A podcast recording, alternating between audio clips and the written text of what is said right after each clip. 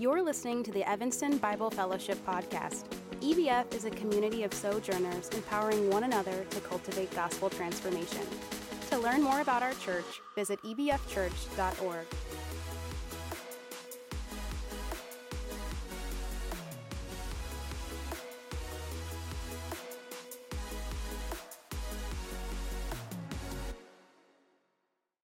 Today's reading is from Mark chapter 1, verses 21 to 39. You guys a second while I get arranged as well. Alrighty. Mark chapter 1, verses 21 to 39, and I'll be reading from the NIV.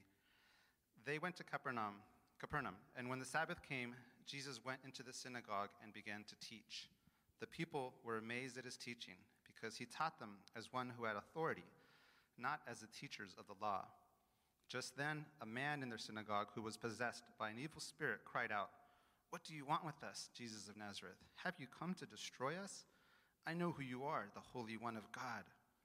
Be quiet, said Jesus sternly. Come out of him. The evil spirit shook the man violently and came out of him with a shriek. The people were all so amazed that they asked each other, What is this? A new teaching and with authority. He even gives orders to evil spirits, and they obey him. News about him spread quickly over the whole region of Galilee. As soon as they left the synagogue, they went with James and John to the home of Simon and Andrew. Simon's mother in law was in bed with a fever, and they told Jesus about her. So he went to her, took her hand, and helped her up. The fever left her, and she began to wait on them. That evening after sunset, the people brought to Jesus all the sick and demon possessed. The whole town gathered at the door, and Jesus healed many who had various diseases. He also drove out many demons, but he would not let the demons speak because they knew who he was. Very early in the morning, while it was still dark, Jesus got up, left the house, and went off to a solitary place where he prayed. Simon and his companions went to look for him, and when they found him, they exclaimed, Everyone is looking for you. Jesus replied, let us go somewhere else to the nearby villages so I can preach there also. That is why I have come. So he traveled throughout Galilee, preaching in their synagogues and driving out demons. This is the word of the Lord. Thanks be to God. Thank you, Antonio and Kat and praise team. It's a joy to be with you today. And whether you're here in this room or joining us uh, via live stream, welcome and whether this is maybe your first or second time, or you've been here several years, you're part of the family. Welcome home. It's good to see each and every one of you. We have been exploring the gospel according to Mark in a series called Jesus the Servant King. And two weeks ago, we were looking at Christ's calling of the first disciples in Mark 1 16 through 20.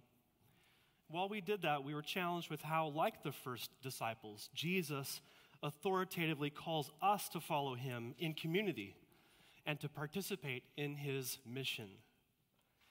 That Sunday, we also explored more of our vision here of welcome home at EBF and outlined how it is truly all about Jesus, community, and mission for us as a church. Last week, our very own Daniel Grell, who you might have seen as one of the greeters on the way in, explored Luke 9, 23 through 26, which dovetailed really well with the calling of the first disciples. As we then explored more of what the cost of discipleship is denying ourselves, taking up our cross, and following Him in the costly way. We were reminded of how this is only, po- this is only possible through the power of the Holy Spirit at work in our lives. And today we return to Mark chapter 1, as we just heard read, where Mark actually gives us what we might call a day in Capernaum, a day in the life of Jesus, a day that comes to characterize much of his early ministry in and around Galilee. And we're going to see this bears all the hallmarks of Jesus' early ministry teaching, delivering, healing, pursuing his mission, all as a display of his powerful authority. We'll see the impact of his ministry, the growing excitement that surrounded him, and the truth that wherever Jesus is present, God's power to deliver and to heal is there as well. Would you pray with me? Our Father, we thank you for the truth of your holy word. We pray that you would illuminate it through your spirit And Father, as we explore this, this day in the life of Jesus, Father, would you cause our eyes to see, our ears to hear? Would we encounter you perhaps in a way that we never have before? And Father, would the words of my mouth and the meditations of my heart be pleasing in your sight, O Lord, our rock and our Redeemer. In Jesus' name, amen. Amen. What comes to mind when you hear the word authority? I know that's a heavy hitter, kind of right off the bat. This can be a tricky subject, admittedly, in this day and age. And perhaps you or someone you know has said before that they have a self proclaimed uh, authority problem. I have a close buddy who was very clear with that. And what did he do? He went and joined the army. Now, I would not recommend that as a viable solution if you find yourself in this kind of uh, temperament. But uh, surprisingly enough for him, it caused him to thrive. But uh, I do not recommend it typically. Jesus says in Mark 28, Matthew 28, 18, all authority in heaven and on earth has been given to me. Talk about a radical claim. Here in Mark chapter 1, 21 through 39, we come face to face with the powerful authority of Jesus. And people react in such a way as they, it causes them to say, What is this? A new teaching and with authority. A new teaching and with authority. This word for authority comes from the same root as author. Jesus was here explaining the story of their lives before them as the author of life. The author of life. And what did it do? It left them utterly amazed. If you haven't already, please turn to Mark chapter 1 starting there in verse 21. And in our time together, we're going to look at first the powerful authority of Jesus, and then the prayerful ministry of Jesus, and finally, our personal response to Jesus. So let's start by diving into the powerful authority of Jesus there in verses 21 through 34. I believe this powerful authority is demonstrated in at least three ways. First, Jesus' teaching, his teaching that centered on the good news of the kingdom of God, as we saw back in verses 14 and 15. His teaching demonstrates his powerful authority. We see his teaching beginning in the local synagogue there in verse 21. They went to Capernaum. And when the Sabbath came, Jesus went into the synagogue and began to teach. This town of Capernaum was on the northwestern shore of the Sea of Galilee. It would become the base of operations for this growing band of Christ followers. And it was a metropolitan city as well. It had Jews and Gentiles, Roman officials, Roman soldiers. And it is the home of Peter that would become, as I mentioned, this base of operations. That factors significantly into the story, as we'll see. The Sabbath, if you're familiar with that, is the Jewish day of, of worship, begins on sundown on Friday to sundown on Saturday. And so it is fitting that we find Jesus in the synagogue. This place, this central fixture of the village that was used for scriptural study, for worship, for education, and really was like a, a community center, like a nerve hive of the village.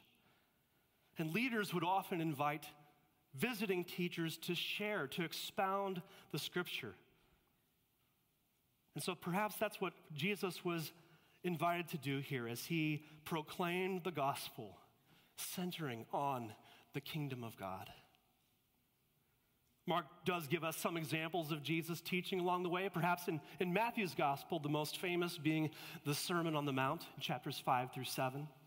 But Mark seems to be more concerned with the people's reaction. His emphasis is on the, the authority of Jesus and the reaction of the people. I think we'll also see how miracles and the casting out of demons here accompanied his teaching and showed that God's presence was with him. His teaching was met with amazement. Verse 22 the people were amazed at his teaching amazed at his teaching because he taught them as one who had authority, not as the teachers of the law. This amazement is a regular reaction to Jesus' teaching in Mark's gospel. And if you're the type that likes to circle or highlight or underline in the text, do that whenever you see the word amazed, for instance. Amazed. The authority that was inherent in Jesus' words and actions led to constant amazement along the way. And here was the author of life explaining the story of their very lives. And they were, as we might say in today's, you know, today's way of saying it, we, they were completely blown away. Completely blown away. They were amazed because his teaching was filled with authority.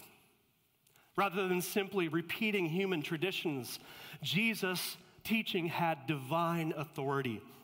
The teachers of the law, or scribes, were skilled in expositing the law of Moses. It was like basically combining professor and theologian and civil lawyer all kind of into one role. And their authority was derived, as Jesus points out later in Mark 7, their authority was derived from human traditions. Human traditions. So Jesus' authority completely transcended theirs. In Mark, the scribes become some of Jesus' strongest opponents. And they are among those that will be the ones that call for his death as well. And so I, I love how William Lane put this when he said, Jesus' word, presented with sovereign authority, which permitted neither debate nor theoretical reflection, confronted the congregation with the absolute claim of God upon the whole person. So, Jesus' teaching of the good news of the kingdom of God demonstrates his powerful authority. Second, Jesus' deliverance of people oppressed by demons demonstrates his powerful authority. What is especially striking is how the demon, there beginning in verse 23, 24, how the demon acknowledges Jesus' true identity. Verse 23.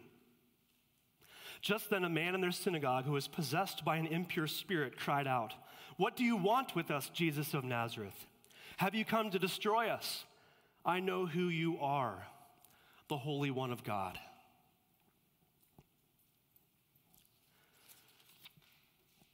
Of all the places for Jesus to come across his first impure spirit or his first demon in Mark's gospel, it is in a place of worship. A place of worship. Christ's preaching of the good news, I believe, causes this outburst among this particular impure spirit. And the demon tries to resist Jesus' power and teaching of the kingdom of God. What do you want with us? This drips with fear. The demon sees Jesus as a threat to his power, a threat to his authority as well, and yes, to his even very existence. Have you come to destroy us? The demon understands even more clearly than the people at this point who Jesus really is he calls him Jesus of Nazareth, his hometown. And what this does is it emphasizes Jesus' human identity. And then he calls him the Holy One of God, recognizing his divine identity as well. But, far from any sort of confession on the part of this demon, this is actually an attempt on his part to try to control Jesus to gain control over Jesus by naming him. This was one of the prevalent views of the day that by naming someone, you might gain control over them. And Jesus will have none of it. He rebukes the demon, and it says that he responds immediately. Be quiet, Jesus said sternly. Come out of him. The impure spirit shook the man violently and came out of him with a shriek. The demon's defensiveness is no match for the sovereign command of, of, Jesus. And all Jesus has to do here is issue a few single words, direct words. There's no long incantation, there's no magical spell that's needed here. No, it, I believe even this demonstrates his powerful authority. And it is, it is no contest. It is not, it is not as though we have two you know, equal authorities that are that are combating one another. No, it is no contest, it is an immediate knockout. But as we'll see, this conflict that's brewing, this conflict with the enemy will continue throughout Mark as the inbreaking of the kingdom of God pushes back against the spiritual forces of darkness. The people react in amazement and end up spreading the news. Look at verse 27. The people, people were all so amazed that they asked each other, What is this? A new teaching and with authority. He even gives orders to impure spirits, and they obey him. News about him spread quickly over the whole region of Galilee. They were undoubtedly amazed at the effectiveness in simply ordering the demon to leave, which in turn then reinforced Jesus' authoritative teaching that he had done earlier. And while they did not fully understand who Jesus is or what his presence meant, they had no categories for what they were witnessing. Something completely and utterly different. And as a result, word got out. The villages in this time and in this place we're often very close to one another, We're often full of people as well, shared many connections, families. And so this is like an original sense of going viral, I suppose as word got out about this, this man, this what, would, what we would probably would have liked to have seen at this point was a confession on the part of the people. And they're following Jesus, much like the disciples in verse 16 through 20. But what we see at least is this stirring up of questions in their mind. What is this? A new teaching with authority. Jesus' deliverance of people oppressed by demons demonstrates his powerful authority. And third, Jesus' healing of people overwhelmed by disease demonstrates his powerful authority. Look at verses 29 through 34, where Jesus begins by showing concern for an individual, Simon's mother in law, and heals her with but a gentle touch. Verse 29. As soon as they left the synagogue, they went with James and John to the home of Simon and Andrew. Simon's mother in law was in bed with a fever, and they immediately told Jesus about her. So he went up to her, took her hand, and helped her up. The fever left her, and she began to wait on them. Wow. That phrase at the beginning there, as soon as they left the synagogue, connects these verses with the verses before, the same day, the same Sabbath day. And here we see these four disciples that Jesus first called in Mark 1 16 through 20 Peter, Andrew, James, and John. As we know from 1 Corinthians 9, verse 5, Peter was married. And these disciples, they made Jesus aware of his mother in law's sickness. And I love this picture that we see of Jesus here. Him caring for and loving his disciples, his closest followers, and their families as well. He heals her simply by taking her by the hand and raising her up. This phrase, raising her up, raising up, is one that is frequently found in his healings. We'll see this again and again throughout the Gospel of Mark. He raises her up. The fever vanishes without a trace and she is restored to full health. And Jesus' compassion on her so powerfully affects her that it causes her to get up and to minister to others. I love that picture as well. She gets up and begins to serve those around her. Well, not only does Jesus show concern for the individual, but he also shows concern for the many. The many who are brought to Jesus, presumably by their friends and loved ones, those that were concerned about them and their, their particular plight. Look at verse 32 and following. That evening after sunset, the people brought to Jesus all the sick and demon possessed. The whole town gathered at the door, and Jesus healed many who had various diseases. He also drove out many demons, but he would not let the demons speak because they knew who he was. Word had gotten out even more, and since the Sabbath ended at sunset. Work could be done, that sort of work in bringing, carrying perhaps even friends and loved ones to Jesus. And here, even in these verses, it recalls the two types of healings Jesus already performed that day that of casting out a demon and of healing Peter's mother in law, and shows how he has supreme authority not only over the supernatural, but over the natural as well. Natural and supernatural affliction. Jesus' healings point to God's coming to restore his people. And his casting out of demons shows that the kingdom of God is advancing, and there's nothing that can stop it.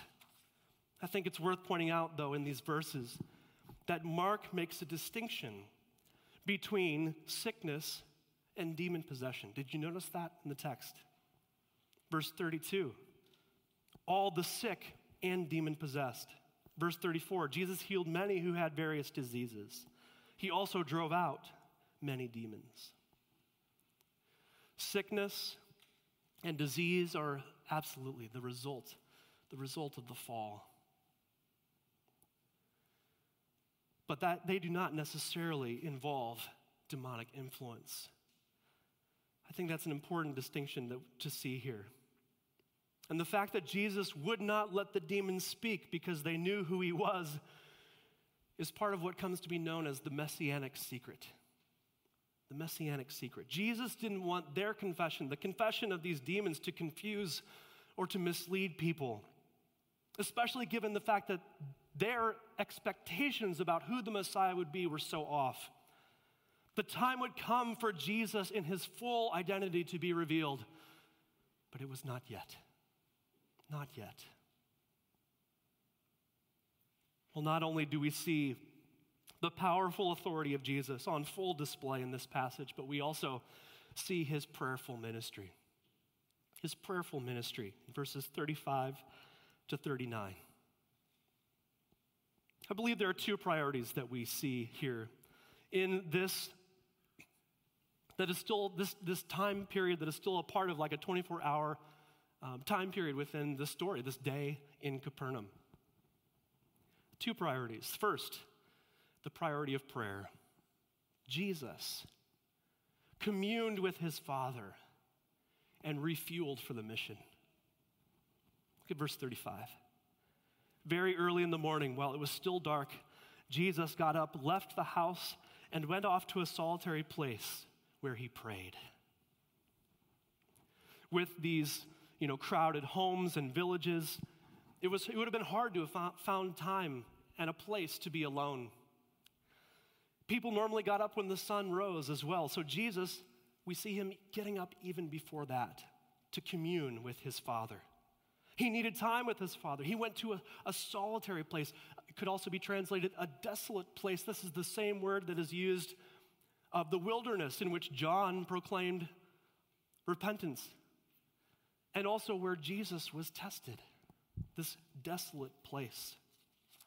And the language suggests that this wasn't just a brief time, no, that it may have involved even hours. And Jesus is still praying when Simon arrives.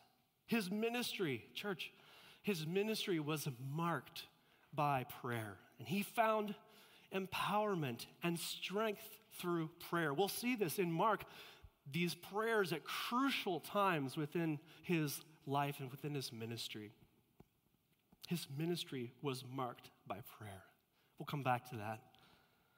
Second priority, then the priority of proclamation. Jesus was not distracted from his mission, even by other seemingly worthy things. Let's pick it up again in verse 36. Simon and his companions went to look for him, and when they found him, they ex- exclaimed, Everyone is looking for you. Jesus replied, Let us go somewhere else, to the nearby villages, so I can preach there also. That is why I have come. So he traveled throughout Galilee preaching in their synagogues and driving out demons. The disciples seemed concerned with immediate needs here in this passage. They may have been swept up in the excitement of the crowds and even in Jesus' newfound popularity as well.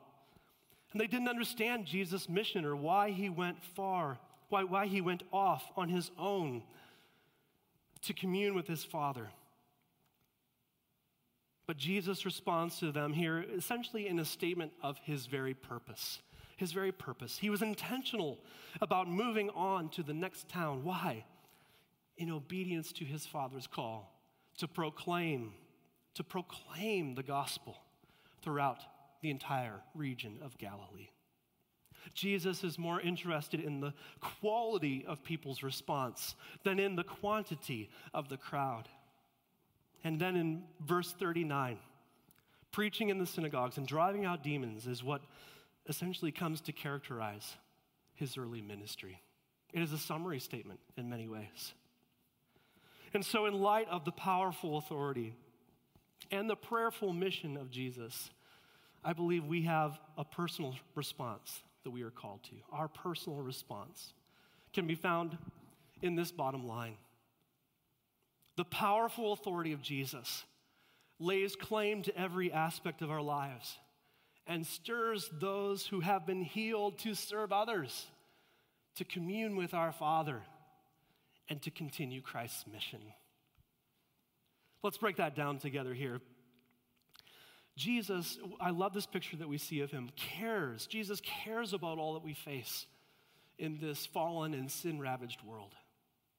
And like those who were sick or oppressed by demons, let us, let us as well, let us run to he who is the very author of life. He knows every hair on our head. He knows every anxious thought. He knew every one of our days before they ever came to be. And Jesus has absolute authority over all creation. All authority in heaven and on earth has been given to him. He wants all of us. Every aspect of our lives, every fiber of our being, and calls us to live continuously, to live under his powerful authority. 1 Peter 2 24 says, He himself bore our sins in his body on the cross, so that we might die to sins and live for righteousness. By his wounds, you have been healed. And so, for those who have experienced his spiritual healing through the cross, let us respond in service to those around us. Let us jump at the opportunity to minister to others out of thankful hearts for our, the healing that is found in our Savior. God's healing in our lives is not something just to bottle up or to keep within us. No, it, is, it propels, it compels us to serve those around us. But even as we serve and minister to others, we too must remember what the true source of strength is. Just as Jesus got away in solitude and spent time communing with his Father, so should we. So should we. So many of us are running on fumes. I believe the sequence that we find in verse 35 of how Jesus got up, left, went off, and prayed, four kind of verbs right after the other. I believe that this emphasizes his resolve, his intentionality to spend time with his Father. To spend time with his Father. May we also find strength in intimate fellowship with God through regular prayer and solitude. Like Jesus, we need to be refueled and refreshed for what it is that God has called us to. Here's another way of thinking about it it is so easy for us who are weary to also find ourselves in a, a, a place of, of being parched, of feeling dry and the ministering we are able to do to others almost feels like, like flinging water droplets at people. I probably should have had a cup up here to give you an image of that, but think about it in your minds like, like a cup that has barely anything in it, dipping our finger in there and just trying to flick water droplets at people. It's not a way of trying to spread holy water or anything like that. It's just an image that comes to mind, I suppose. It's probably good that I didn't bring that so I wouldn't hit anyone here in the front, but I believe what Jesus wants of us, calls us to, in communing with our Creator, is that we would find our refilling, that we would find our refreshment in Him. And what, would, what that would do, what that does, is it causes us then to minister, to minister to those around us out of the overflow of what He does in our hearts and in our lives. Picture that that same glass being filled to overflowing and water flowing, the cup running over, right? Filling to overflowing, and those around us catching some of what is, what is overflowing out of us. That is my prayer. My prayer for all of us is that we would serve others out of the overflow, out of the abundance of what God is doing in our own lives. But even in hearing this, that, he, we, that my prayer is that He would cause us to serve others out of the overflow of what He is doing, even as we continue the mission that Christ has initiated and continues in and through us.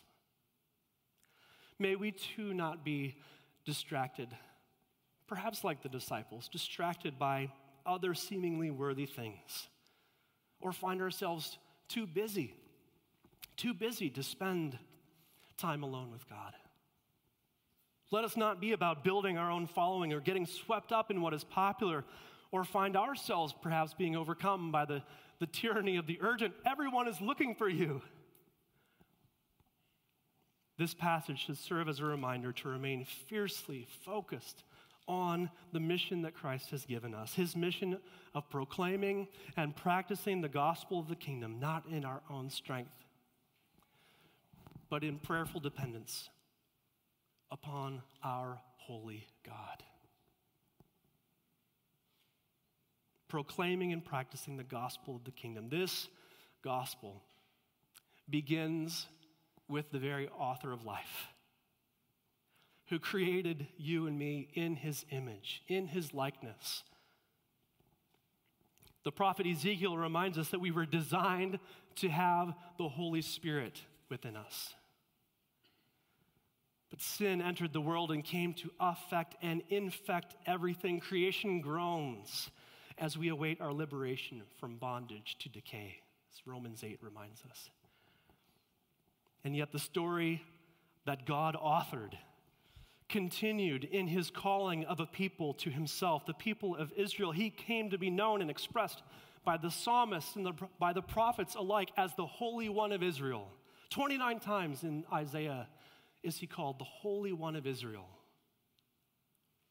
And in the scriptures, God is the one who heals his people of all their diseases. Exodus 15, Psalm 103, perhaps, which we are most familiar with, often as the assurance that we hear following t- our taking of communion together. And by faith, the prophets saw the day when the longed for Messiah would appear. Like in Isaiah 53, 4 and 5, which says, Surely he took up our pain and bore our suffering. Yet we considered him punished by God, stricken by him, and afflicted. But he was pierced for our transgressions, he was crushed for our iniquities. The punishment that brought us peace was on him, and by his wounds we are healed.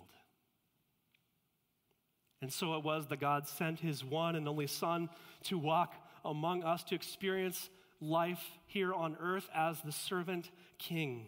And even as he cast out impure spirits, it was integral to his restoring of the image of God in humanity.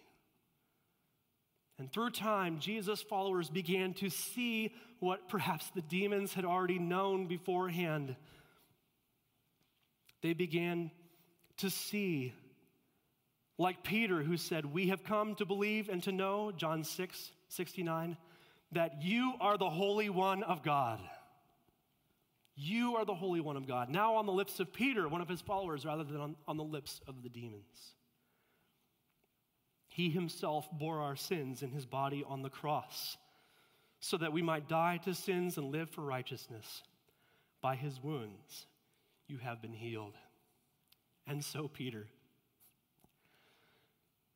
Peter would come then to powerfully confess in his sermon in Acts 3 13 through 15, which really could be almost read in concert with this passage here. When he declares, The God of Abraham, Isaac, and Jacob, the God of our fathers, has glorified his servant Jesus. You handed him over to be killed, and you disowned him before Pilate, though he had decided to let him go. You disowned the holy and righteous one you disowned the holy and righteous one and asked that a murderer be released to you. You killed the author of life. But God raised him from the dead. We are witnesses of this. That's Acts 3 13 through 15. The author of life would then become, as the writer of Hebrews puts, the author of our salvation. The author of life would also become the author and perfecter of our faith, according to Hebrews 12. The one who has already run the race before us and now cheers us on in the race that is before us as we await our liberation too from this bondage of decay. Romans 8. But the day is coming when, yes, He will wipe away every tear from our eyes.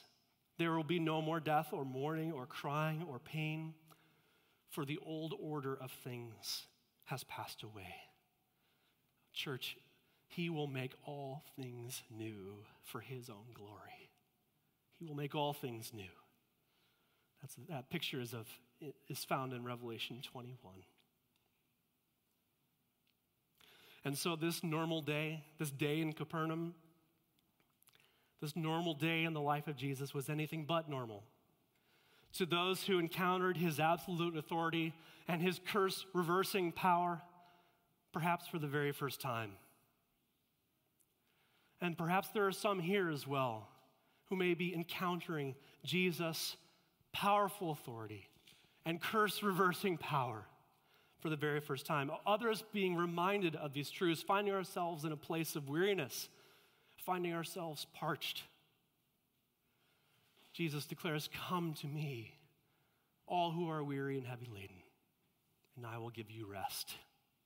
As we know, as it says elsewhere in Scripture, there, there remains a Sabbath day of rest. We look forward to our, our final rest in His arms, in the arms of our dear Savior. Just as their lives were never the same, may our lives never be the same as well. Why? For by his wounds we have been healed. Amen, church. Amen. Let's pray.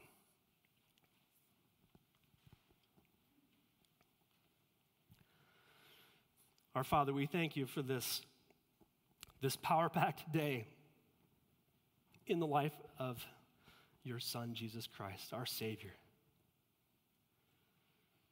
And Lord Jesus, we see the ways in which you served and ministered as the servant king, how you gave of yourself in love, that love that compelled you then to go to the cross.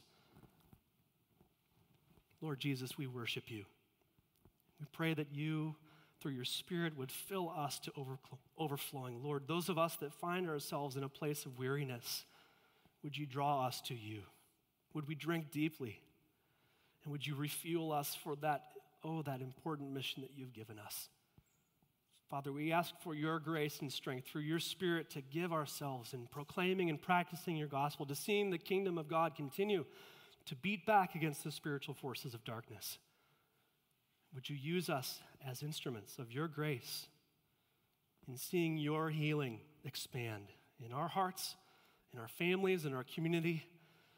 and in this hurting and broken world. We love you. We pray this in the precious and matchless name of Jesus, looking forward to his return. Amen. Amen. Thanks for listening to this week's message. To hear more messages from EBF, subscribe to our podcast, and to find out how to get connected with our church, visit ebfchurch.org.